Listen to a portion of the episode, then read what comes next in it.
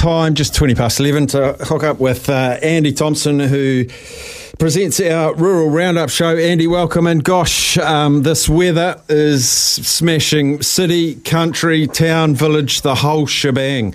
What have you got lined up between 12 and 1? G'day, Staffy. Yeah, mate. Um, pretty serious situation actually unfolding in rural New Zealand. Uh, now, that's not to underline or belittle anything that's happening in urban New Zealand as well in the towns, but the situation that is out there on the farms is quite a is quite a significant situation. Animal welfare is, of course, um, preeminent when it comes to farming, and so we've got situations of impassable roads, um, powered down, which means cows can't get milked.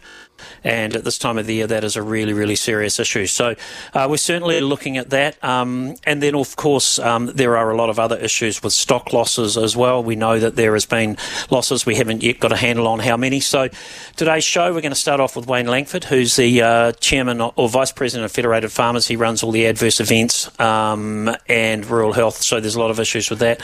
And Douglas is group director Farm Source from Fonterra. So basically, that's the farmer facing side of Fonterra so we're going to talk about, um, you know, which are the worst affected areas, what should farmers be doing um, as, as not just Fonterra suppliers, but also um, other dairy farmers around the town. Neil Bateup is the um, chairman of the Rural Support Trust. This is an incredible organisation run by volunteers who support rural New Zealand in times of adverse events, uh, whether it's uh, floods, whether it's droughts, whether it's mental health issues. So we're going to be talking to him.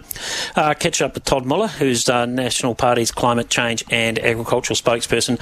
And then um, a bit of a yarn with Blair Shortall. Now, he's the National Key Account Manager for FMG. Guess who's going to be pretty busy coming up, staff? The insurance companies. well, I was just saying to someone this morning what's going to happen to our premiums. My, oh, my.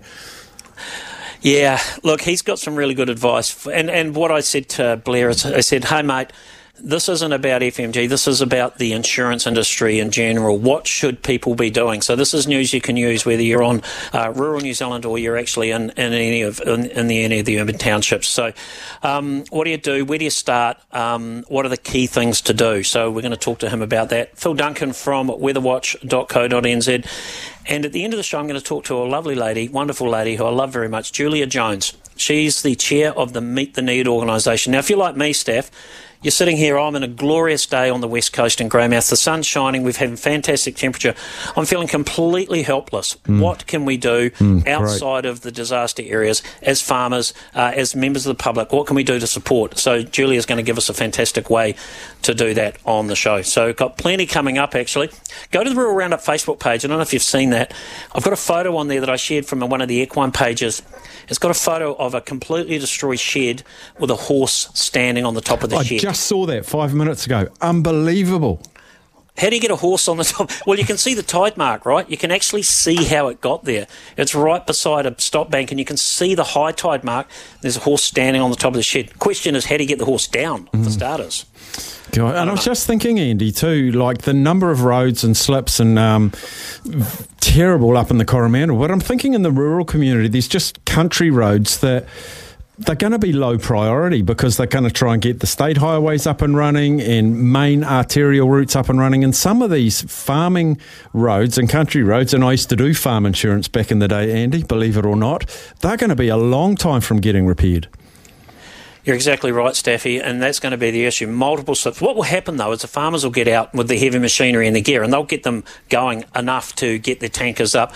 I was talking to a farmer yesterday who was out with a chainsaw and the tractor, and multiple poplars had fallen down on his, on the roads um, into into Northland onto his farm. You know, so but you're right. There's going to be some slips and some damage that on some of these farms, some of these secondary roads that are going to take a long time to prepare. I mean, we've already seen the Coromandel, as you said. You know, State Highway 25. I think it is, that massive slip, well, that will only be worse now. And that's just one example of what's literally going to be hundreds and hundreds of slips on these roads. You know, if you're talking about Gisborne, the East Coast, you're talking about Hawke's Bay, then up into the Coromandel and Northland, I don't even know where we start mm. on this stuff. This is going to be a monumental cleanup. Here's the scary thing, Steph. Cyclone Gabrielle was a category two out of a category of five. So it could have been worse, believe it or not. Yes, I know. Andy, um, you got a really good show. It's a really important one, particularly at times like this. So, 12 to 1. Um, all the best with it, buddy. you got a great uh, set of guests to come on. Thanks for, thanks for jumping on with me, though. I'll let you carry on prepping for your 12 o'clock show. Thanks, Steffi. Talk to you, mate. Thank you.